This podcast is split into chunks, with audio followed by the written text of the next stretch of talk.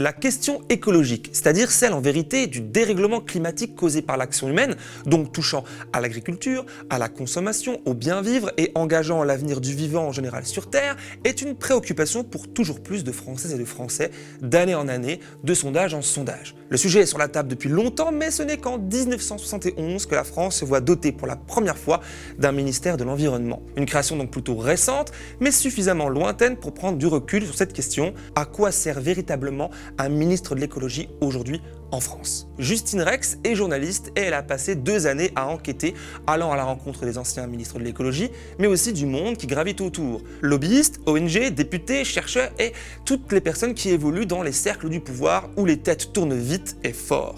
La poudre aux yeux, enquête sur le ministère de l'écologie, c'est le titre du livre de Justine Rex, sorti ce 23 mars aux éditions JC Lattès. Et c'est elle que je reçois aujourd'hui dans ce nouvel entretien d'actu. Bien, Justine Rex, bonjour. Bonjour. Merci d'avoir accepté l'invitation aujourd'hui. Merci à vous. Alors, vous commencez votre livre, que je montre euh, à l'écran, La poudre aux yeux, en mettant le lecteur et la lectrice, du coup, dans, le, dans la peau euh, d'une personne toute fraîchement nommée au ministère de l'écologie, avec de nombreux détails dans votre récit, euh, qui illustrent les, le premier, les, premiers moments, les premiers jours. Alors, ça va de l'appel du Premier ministre jusqu'à la prise de pouvoir, enfin, du moins, la, la passation de pouvoir, mais aussi le parquet qui grince, le chat qui vient rendre visite, etc. Quel était votre objectif avec la mise en situation dès le départ? En fait, que ce soit le premier chapitre ou le dernier chapitre de mon livre, j'essaye de faire en sorte que ce soit très clair. En fait, je voulais que euh, les personnes euh, se sentent à la place du ministre et euh, comprennent aussi comment ça se passe. Parce que finalement, à part nous à la télé, on voit qu'un tel est nommé ministre, on ne sait pas trop comment ça se passe déjà en amont. Comment on est nommé ministre, comment ça se fait, comment ça se passe, est-ce qu'il y a vraiment des entretiens d'embauche ou pas? Et ensuite, vraiment, quand on arrive sur les lieux, est-ce qu'on a le temps un petit peu de s'adapter ou est-ce qu'au contraire, il faut tout de suite euh, réagir et savoir aussi euh, bah, où est-ce qu'il faut travailler tout de suite, sinon euh, bah, il est déjà presque trop tard. Et on voit que la personne va, nous, nous sommes en tant que lecteurs propulsés dans un monde, alors pas inconnu puisque ça arrive pas, ça, ça nous arrive pas à nous un matin, bonjour, vous êtes élu, enfin je veux dire nommé, mais quand même, on est propulsé dans quelque chose d'inconnu et on découvre les dorures, on découvre à la fois les limites, les gens qui vous regardent avec un petit, un petit air et vous savez que c'est votre ennemi, votre ami. Comment ça se passe du coup euh, ces, premiers jours? Alors généralement, du coup, on est appelé, on nous propose le poste. Mhm. Généralement, c'est quand même pas une surprise. Hein. On, on, est soit déjà très très proche euh, de l'ancien ministre ou soit du président actuel. Et puis euh, après, il y a la passation de pouvoir. Donc déjà, on voit tout de suite les petites tensions qu'il peut y avoir entre le ministre qui part, le ministre qui arrive, et aussi les personnes qui restent, parce qu'il y a plein de gens en fait qui étaient déjà là avant vous et euh, qui vont devoir travailler avec vous. C'est ça. Et là, la question, c'est essayer de se les mettre un petit peu dans la poche. Alors que, bah, par exemple, on a pu voir, euh, il y a eu des différences de ministres type Nicolas Hulot, François de Rugy. Bah, les gens qui voient arriver François de Rugy sont pas forcément très très heureux parce qu'il n'a pas forcément la meilleure des réputations en tant qu'homme politique. Et puis, une fois qu'on arrive vraiment sur son bureau, on a euh, des personnes qu'on doit nommer, finalement, on a déjà une liste, on a très très peu de choix. Mhm. Euh, généralement, on a trois personnes qu'on peut choisir, et puis le reste, euh, c'est déjà au-dessus qui a décidé pour nous. Donc, euh, on voit déjà tout de suite que ça commence à être compliqué, qu'il y a très très peu de possibilités. Et pareil, on a ce qu'on appelle les décrets d'attribution. Alors ça, c'est un terme très obscur qu'on ne connaît pas quand on est dans le grand public. moi, j'ai découvert lors de cette enquête, et c'est tout simplement le fait de pouvoir se battre sur les thématiques qu'on va pouvoir avoir en tant que ministre. C'est-à-dire que... Euh, Les dossiers Oui, c'est ça exactement. En gros, euh, une fois, on peut très bien avoir la mer, mais ça peut aussi appartenir à l'agriculture. Mhm. Et si, par exemple, en tant que ministre, on n'a pas la mer, eh ben, ça veut dire que tout ce qui concerne euh, les océans, bah, on ne peut pas en parler tout simplement. Donc l'idée, c'est de se battre dès le début, et c'est souvent se battre contre ses collègues ministres. C'est vrai, c'est vrai, c'est vrai. Bon, avant d'entrer dans le détail de tout ce que vous avez pu découvrir durant vos deux ans d'enquête, mais au bout, à terme de cette enquête-là, qu'est-ce que vous avez découvert vraiment sur le, fait d'être ministre de l'écologie? Ça sert à quoi en fait? Qu'est-ce, ou plutôt, qu'est-ce qu'un ministre de l'écologie aujourd'hui en France? C'est quoi? Oui, parce que ça sert à quoi aujourd'hui J'ai un peu envie de répondre rien, malheureusement. J'espère que c'est plus nuancé, mais... C'est plus nuancé dans le sens où, heureusement, euh, à chaque fois, on a quand même des lois qui passent, qui vont dans le bon sens. Mais aujourd'hui, c'est considéré comme le ministère le plus faible, euh, que ce soit en termes de budget, Petit exemple euh, qui peut être parlant, l'éducation nationale, on dit souvent que c'est un budget qui est assez faible, c'est à 20% en, budget alloué. Et là, on est à 11% pour l'écologie. Il faut savoir quand même que ces derniers gouvernements, ils ont présenté l'écologie comme priorité, le numéro 2 ou numéro 3 du gouvernement. Niveau budget, c'est déjà pas ça. Et Mhm. c'est pour pareil dans plein d'autres domaines où, en fait, tout simplement, il est juste pas écouté face à ses autres euh, confrères ministres.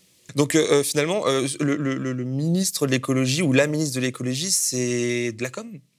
Oui, c'est pour ça que j'ai donné ce titre à mon livre, La poudre aux yeux, parce que place au mystère. Généralement, en fait, euh, c'est ça, c'est euh, on va faire beaucoup, beaucoup de communication. euh, on a un président qui va dire c'est la priorité, c'est notre priorité. Dans les faits, euh, on n'a pas grand-chose, voire à des moments on recule, comme je pense à la réintroduction des néonicotinoïdes, où c'est des pesticides tueurs d'abeilles Mhm. qui avaient été interdits en 2018 et qu'on réintroduit alors que c'était quand même une bonne chose d'avoir euh, supprimé ces pesticides. C'est vrai. Alors, euh, le, le cas Nicolas Hulot, il est particulier, j'ai l'impression aussi pour vous dans, dans ce livre-là. Vous reprenez d'ailleurs les reproches qu'on faisait de lui à l'époque, un ministre un peu investi, euh, qui, qui était absent du, du vendredi, voire du jeudi jusqu'au lundi d'après. Euh, Est-ce que ça aurait pu se passer autrement s'il avait été, lui, un homme différent? Bah, probablement. Euh, le problème avec Nicolas Hulot, c'est aussi qu'il y avait une certaine forme de cynisme, dans le sens où euh, c'est un homme qui va pleurer euh, et montrer en partant que c'était impossible, mais c'est aussi l'homme en arrivant qui dit directement à Greenpeace, le directeur général de Greenpeace que j'ai interviewé, qui me dit, bah, dès le départ, il m'a dit, ne me parle pas de nucléaire, on m'a dit que c'était foutu. Et ça, par exemple, c'est une thématique que la plupart des ministres ne peuvent pas aborder, le nucléaire, alors que ça concerne bah, l'écologie. Euh, donc il y a ça. Et puis il y a aussi tout simplement le fait de se présenter comme euh, écolo. Ça, c'était vraiment la vision de Nicolas Hulot, qui n'est pas forcément la vision de tous les ministres de l'écologie, et euh, qui par derrière a une dizaine de véhicules polluants, qui fait que voyager, et qui s'investit très très peu dans son poste de ministre, qui en effet, ça m'a particulièrement choqué. Toutes les personnes qui ont travaillé avec lui me disaient, il est jamais là. Il n'était jamais là. Euh, il partait euh, le jeudi euh, dans sa maison de campagne et on le voyait jamais. Donc forcément, même pour les personnes qui travaillaient avec, avec lui, c'était tendu et c'était compliqué forcément d'avoir euh, une bonne opinion de son propre ministre si on le voit jamais. Oui, dans votre récit, il y a aussi surtout ce focus constant sur les jeux de pouvoir entre les personnes, bah, du coup de pouvoir, euh, et un peu un combat continuel en fait. hein. On essaie de négocier, machin, on se marche dessus. Euh, tout semble conditionné en fait au talon de jonglage et au bras le plus long. C'est ça. Et euh, c'est ce qui fait défaut à certains ministres, dans le sens où ils- certains viennent de la société civile, je pense à Delphine Bateau ou par exemple Nicolas Hulot, qui connaissent le monde politique, mais en fait, une fois qu'ils arrivent sur place, ils savent pas du tout en fait comment gérer les choses, où ils, se, ils pensent que... Ils n'ont pas les bons contacts, ils ont pas. Ils, ils ont les contacts, Mhm. mais ils pensent en fait qu'il suffit juste de négocier en interne, alors que par derrière, en fait, il y a des manigances. Euh, par exemple, François de Rugy raconte quand il arrive en fait directement, euh, il y a deux ministres qui viennent le voir et qui lui disent ah en fait on, on avait prévu ça avec euh, ton prédécesseur euh, et il faut que tu votes avec nous sur telle loi, ce qui n'était pas le cas en fait. Donc c'est vraiment de la manipulation tout le temps, mais ce qui est dingue, c'est que c'est en interne, au sein même du même gouvernement. Ah oui, c'est pas entre les, Oui. entre les ministères, puis dans le gouvernement, puis dans le même C'est ça. Ok, on voit un peu le, délire. Et vous pointez aussi du doigt euh, dans votre livre euh, la quasi-absence de cours euh, sur l'écologie dans les écoles. Alors vous êtes aussi prof, hein, vous enseignez dans une école de journalisme, donc vous savez de quoi vous parlez. Donc le formant du coup les élites gouvernementales qui gouvernent la France aujourd'hui, c'est puis en plus, enfin on on voit que, comme je disais dans l'intro, que l'aspiration à faire plus d'écologie dans la population française, elle augmente et on éduque moins ou on n'éduque pas assez. Il y a une asymétrie en fait entre l'aspiration de la population et euh, ce qui se passe euh, en termes de politique. Comment vous l'expliquez cette absence de cours, etc.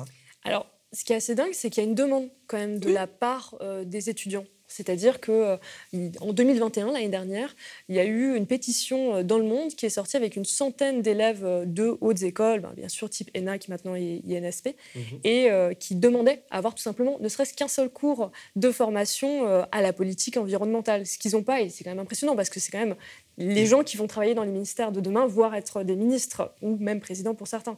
Euh, et du coup, là, c'est seulement cette année que euh, dans euh, l'INSP, donc euh, l'ENA, qu'il va y avoir enfin des cours de formation à l'écologie. C'est quand même incroyable d'attendre 2022 pour le faire, alors que ça fait des années, par exemple, que le GIEC crie au scandale et demande à ce que, par exemple, les hommes politiques, les femmes politiques s'emparent du sujet. On n'est plus sur je suis écolo ou je ne le suis pas. C'est c'est pas une question de droite-gauche, là. Exactement. Mais du coup, là, c'est un constat. Mais pour vous, comment vous expliquez le fait que c'est que maintenant qu'on bouge en fait? Je pense que le problème, c'est ce, que, ce dont je me suis rendu compte lors des interviews, c'est qu'il y a une sorte de vision un peu vieillotte de l'écologie où c'est euh, le progrès va nous sauver. où euh, j'écoutais encore euh, Valérie Pécresse euh, qui racontait là lors d'un débat oh, je suis persuadée que le progrès va nous sauver au niveau de l'écologie. Mais quel progrès en fait Au bout d'un moment, la montée des eaux est là, le réchauffement climatique est là. Il faut arrêter de penser que sans cesse les scientifiques vont pouvoir nous sauver. Et ça, c'est aussi ça qui fait bah, qu'on a retardé sans cesse. Bien sûr, bien sûr. Et puis vous le rappelez, hein, cette foi aveugle dans la technologie, qui rappelle en plus un peu le film Don't Look Up, hein, qu'on a quasiment tous vu, cette obstination à faire, qui fait qui fait que voilà, on a une espèce de jusqu'au boutisme comme ça, euh, qui se retrouve chez un peu tout le monde, hein, la société civile certes, mais les industriels peut-être euh, le pensent aussi, les politiciens, etc. Euh, est-ce que quand même les lignes bougent? Alors là, on a un début de réponse, mais toutes les personnes que vous avez rencontrées, est-ce que quand même dans leur esprit, ça bouge, ou alors on en est encore là à cette foi aveugle dans la technologie qui va nous sauver ou nous faire vivre avec sans trop d'efforts Ça dépend vraiment. C'est-à-dire que chez les plus jeunes générations, même au sein des politiques, il y a quand même euh, cette euh, appréhension mhm. du lendemain, probablement aussi parce qu'ils vont vivre sans le lendemain. Et ce n'est pas le cas de, tous, où il euh, ne faut pas oublier quand même que le monde politique, c'est le monde du court terme. L'écologie, c'est l'inverse. Donc, à la fin d'un quinquennat, c'est vrai qu'à part juste montrer qu'on a fait voter telle ou telle loi qui est finalement pour les industriels considérés comme contraignants, n'est pas vraiment positif pour beaucoup de politiques. Donc, à la fin, autant se concentrer sur le court terme plutôt que le long terme. C'est vrai que ça, c'est une, question qu'on veut aussi aborder, euh, ce court terme et long terme, là, parce qu'on pourrait parler de l'écologie. Certes, il faut une planification. Hein, je pense qu'on on ne découvre rien là, mais ça peut être le cas aussi sur l'éducation, quelque part aussi sur l'économie. Mais il y a une vision euh, de l'entreprise qui n'est pas de l'État. Enfin, on en discutera juste après. J'aimerais aborder euh, les lobbies. Hein, c'est quand même un gros dossier. Est-ce que, bah, on a le mot en, bouche sans arrêt. Hein. Ça fait très longtemps on parle des lobbies, on parle des lobbies. mais qu'en est-il réellement? Est-ce que le pouvoir qu'on leur prête est réel ou on exagère? On n'exagère pas malheureusement. Euh, j'ai pu rencontrer euh, plusieurs lobbyistes, notamment Thierry Coste, qui est inconnu euh, du grand public, alors que vous, vous connaissez peut-être, mais qui est celui qui a été cité très rapidement par Nicolas Hulot quand il démissionne d'un coup en direct à la radio. Et il s'agit en fait d'un lobbyiste chasseur et qui a introduit auprès de tous les présidents depuis Mitterrand je ne sais pas si vous vous rendez compte, c'est quand même impressionnant. Donc, euh, quelle que soit l'orientation politique, il a toujours été là et il se vante même d'être en fait le lobbyiste qui chuchote à l'oreille des présidents. Il, assume, tout. Hein. Même les trucs les plus dingues qu'il fait généralement. Il, mm. moment donné, il a même assumé je suis un tueur, j'aime tuer. Enfin, il l'a dit à la radio, etc. Effectivement. Et donc, euh, on n'exagère rien en fait sur leur pouvoir. Ils sont là, ils, ils, mais ils ne peuvent pas décider. Non. Euh, et c'est pas grave qu'il y ait des lobbies en fait. Euh, c'est important d'avoir des représentants de corps de métier. Euh, ça permet aussi aux politiques de savoir bah, qu'est-ce qui se passe, qu'est-ce qui se passe si je fais passer telle ou telle loi en fait. Tel corps de métier va perdre des emplois, ce genre de choses. Mais le problème c'est quand en fait on, s'intéresse plus à un intérêt particulier plutôt qu'à un intérêt général. Quand on écoute plus les lobbyistes qui ont de l'argent, qui payent de, des dîners, ce genre de choses, qui invitent des ministres plutôt que l'intérêt général et public. Il y a donc plusieurs, deux, lobbyismes en vérité. Un qui sert véritablement à informer, de manière factuelle et un qui manipule finalement, qui vient servir à l'intérêt privé en, faisant fi du reste. Euh, tout à l'heure, nous disions qu'il euh, il y avait euh, une façon de gérer, enfin c'est moi qui le disais, de façon un peu entreprise, l'État, avec le court terme et le long terme que vous disiez tout à l'heure. Et c'est vrai que là, avec le pantouflage, est-ce que c'est quelque chose que vous avez pu aborder avec vos, euh, différents, euh, les différentes personnes rencontrées ce problème-là, finalement, le fait qu'on on vient du privé, on arrive du coup avec une, grille de lecture du privé, donc le N-1, le N+1, et on ne voit pas plus loin. Est-ce que c'est un problème que vous avez rencontré? C'est le cas notamment chez certains députés. On a des personnes qui, par exemple, viennent euh, du monde industriel, mhm. qui peuvent avoir travaillé dans l'automobile, et qui, là, forcément, se retrouvent à voter pour ou contre certaines lois qui vont forcément à l'encontre de leur ancien employeur. Il est évident qu'ils ne vont pas être neutres sur la question. Donc euh, ça, c'est évident que euh, aujourd'hui, le fait qu'on puisse passer du privé au public, c'est un véritable souci. C'est vrai que c'est un souci qu'on voit régulièrement, qu'on aborde régulièrement. Et c'est intéressant quand même de, parler des lobbies, de voir que y a, de l'influence, tout n'est qu'influence en fait, en vérité, euh, puisqu'un élu ou même une personne nommée comme un ministre ne peut pas être omniscient, ne, peut pas tout savoir, donc il a besoin de, s'appuyer sur ces personnes.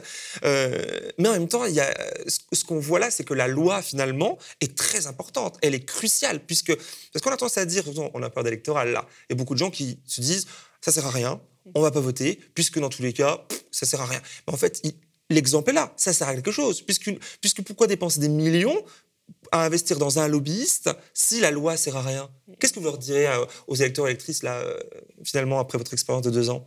Mais au niveau des lobbies, ce qui est intéressant, c'est qu'il y a des tentatives de manipulation constantes. Donc heureusement qu'on a des hommes et des femmes politiques qui se battent contre. Il y a aussi ça. J'ai des cas incroyable. Il y en a un qui vraiment que je retiens et que je vais vous raconter là, où euh, durant le passage de la loi climat, mhm. euh, en fait, euh, il y a eu une réflexion sur les publicités en fait lumineuses devant les commerces, dans les vitrines, et il s'avère qu'il y a eu un collectif de commerçants qui était contre du coup ce passage de loi et qui a créé un site. Et il s'avère qu'en fait derrière ce site, c'était pas du tout des commerçants, c'était des lobbyistes et c'était des publicitaires qui vendaient justement des vitrines lumineuses. Donc aujourd'hui, certes, on va avoir des politiques qui peuvent être faibles, mais heureusement, euh, si on laisse tout du côté des lobbyistes, en fait, euh, on peut, on peut plus rien faire effectivement, il faut quand même se saisir, d'où l'intérêt de pas seulement voter, j'imagine, mais de s'intéresser entre deux élections, hein, il y a quand même cinq ans, souvent dans celle-ci, à, ce qui se passe et, être quelque part aussi un lobbyisme citoyen. On peut imaginer ça. Moi, ce qui m'a mené à ce livre, c'est les Gilets jaunes. En tant que journaliste, en fait, j'ai été menée à faire, je pense, pendant huit mois, tous les samedis, j'étais sur les ronds-points, j'ai fait quasiment presque un tour de France. Je connais, et j'ai eu la même chose. Bah, voilà. et j'ai eu le temps en fait de discuter avec ces gilets jaunes. Je me dis mais comment on peut en arriver à une rupture sociale, de justice mhm. sociale et justice environnementale? Parce que normalement c'était supposé la taxe carbone est une loi écolo, pas vraiment finalement, qui punissait euh, les citoyens. Et en fait, euh, je me suis dit mais comment ce ministère a pu en arriver là? Comment on peut arriver à se dire bah, cette loi va satisfaire les citoyens? Et c'est euh, peu à peu où je me suis dit bon, on va essayer d'enquêter dessus. Mais c'est vrai que les citoyens, euh, heureusement, permettent aussi. Euh, oui, complètement, on leur rôle à jouer. Bien sûr, dans une démocratie. On est en pleine euh, campagne politique. Dans quelques jours, on s'apprête éventuellement à insuffler un nouveau changement de cap, on ne sait pas, politique. Mais une question du coup toute simple vient. Macron est réélu, admettons. Est-ce que c'est possible l'écologie sous Macron Alors, je n'ai pas forcément. Que ce soit un projet néolibéral moi, d'imaginer d'avance ce que Macron propose. Mais le problème, c'est que quand on regarde son programme là, euh, dans ses ambitions, il n'y a rien au niveau de l'écologie. Là, je l'ai entendu encore il y a deux jours, il parlait de l'écologie, il disait on va, on va garder le cap de ce qu'on faisait. Mais du coup, rien n'était fait. Voire on reculait avec les néonicotinoïdes. Donc c'est vrai que je suis quand même assez inquiète pour l'avenir et j'ai eu l'occasion de parler avec sa ministre actuelle, Barbara Pompili, euh, qui, se qui, se contente de très très peu et qui dit j'aurais bien aimé pour les néonicotinoïdes ne pas les faire passer. Oui, oui. Eh bien, bien, sûr, elle défend son ministère, mais euh, elle défend aussi l'indéfendable. Donc euh, pour l'instant, c'est vrai que je suis assez pessimiste si Emmanuel Macron vient à repasser. Bah, l'exemple de ces produits tueurs d'abeilles est parfait, hein, je pense, pour illustrer l'absence d'une planification écologique totale, c'est-à-dire une vision globale, comme j'ai dans l'intro, hein, qui serait à long terme, venant planifier les choses, en mettant, et en mettant là en lien l'écologie avec le social et l'économie, donc Bercy, mais c'est la guerre quasi ouverte entre tous les ministères. Bah, du coup, une question, je pense que la, réponse, on la connaît tous, mais est-ce qu'il y a un ministère qui domine? Donc l'économie, bah forcément, c'est les finances. Donc euh, tout dépend, hein, bien sûr, euh, des gouvernements, et ça a toujours été Bercy qui décide, avec le Premier ministre qui a toujours cette tendance à plus écouter Bercy. Donc ça veut dire euh, soit les économies, donc forcément l'écologie, ça coûte un petit peu cher, soit on est seulement d'accord pour bah, ce qu'on appelle l'écologie punitive, donc essayer de taxer pas forcément taxer les gens et pas forcément redistribuer. Donc euh, forcément, dans la tête des gens, l'écologie, euh, c'est pas forcément quelque chose de positif ni d'agréable. Euh, dans votre livre, il y a un exemple que je reprends moi d'ailleurs souvent dans, dans, la vie pour illustrer le deux poids deux mesures qu'on retrouve souvent en matière d'écologie, l'art punitive, etc. Euh, sur l'action politique. Le périphérique parisien, c'est assez incroyable parce que quand j'ai lu ça, je me dis oui, c'est exactement ce que cette autoroute hein, pour les gens qui ne sont pas d'ici, euh, la plus empruntée de France, qui fait le tour de la capitale et qui au nord et à l'est, dans les quartiers populaires, est en plein air et pollue tout le monde et, et, embête tout le monde. Et dans les quartiers aisés de l'ouest parisien où le pouvoir se concentre, est enterré sous les beaux parcs, etc. Qu'est-ce que ce constat dont vous faites euh, illustration raconte de notre société? Tout simplement, quand on en a les moyens, on peut se battre pour une écologie d'ailleurs, pour avoir un air plus pur. Mais euh, pour ceux qui euh, ne sont pas écoutés, bah, laissons-les dans la pollution. C'était un petit peu ça. C'est pour ça que j'ai donné cet exemple qui pour moi est criant. C'est vrai qu'il suffit de se balader à Paris pour voir comment en fait on passe d'un quartier à un autre et aussi d'un périphérique à un autre. Et forcément, pareil au niveau de la pollution, il suffit de regarder. C'est pas du tout la même chose au niveau de la pollution de l'air. Et donc, quand on veut, on peut, en fait. Alors ça, pour le coup, cette phrase, je l'aime pas du tout en général pour, euh, pour la dire à tout le monde, mais euh, en manière politique, finalement, quand, quand, les pouvoirs politiques, quand le pouvoir politique décide d'enterrer ou de faire quelque chose, il le peut. L'argent existe. On l'a vu avec le Covid, par exemple. Juste avant, c'était il n'y avait pas l'argent magique, etc. Et finalement, il y a eu Quand il y a une vraie priorité, et quand je dis une vraie priorité, normalement l'écologie devrait en faire partie, euh, on, sait trouver l'argent. Et oui. Aujourd'hui, euh, on voit bien que l'écologie, ça n'a jamais été le cas, et pour l'instant, euh, c'est pas dans les, en tout cas dans, dans les projets du président actuel. Dans les tuyaux, quoi. En 2022, le ministère de l'Environnement devient celui de l'écologie et du développement durable. Euh, les mots ont un sens. Remettre dans l'écologie du développement durable, euh, autrement dit de la croissance verte, est-ce que c'est pas déjà là quelque chose de clair C'est une défaite. Oui, en fait, le problème avec ce ministère, c'est qu'il change tout le temps de nom.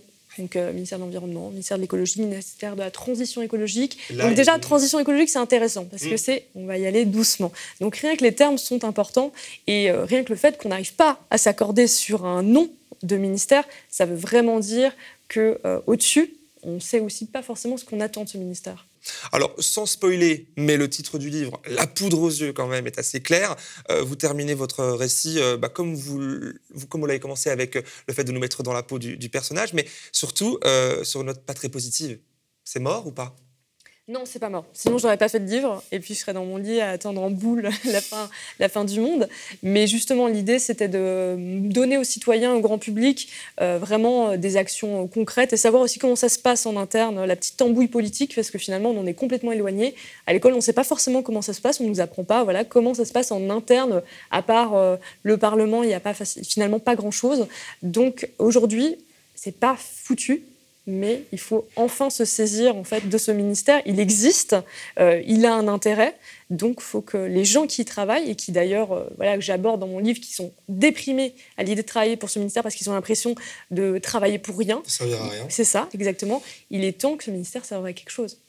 Et si finalement les citoyens s'engagent plus peut-être dans la vie politique, dans la vie, dans la vie généralement de la, de la cité, peut-être qu'en se sentant regardés peut-être qu'ils pourront bouger un peu plus, non? Bien sûr, c'est euh, donnant-donnant. C'est-à-dire qu'aujourd'hui, si dans la tête des gens, l'écologie, c'est que les gilets jaunes, et on les comprend, ça les a particulièrement marqués, mais si dans leur tête, l'écologie, c'est que ça, bah bien sûr, on n'a pas cette impression de, de, donner aux politiques, on ne donne pas cette impression aux politiques euh, qu'il y a un intérêt à s'intéresser à l'écologie, alors que si tous les Français font cette demande, probablement qu'il y aura enfin d'évolution.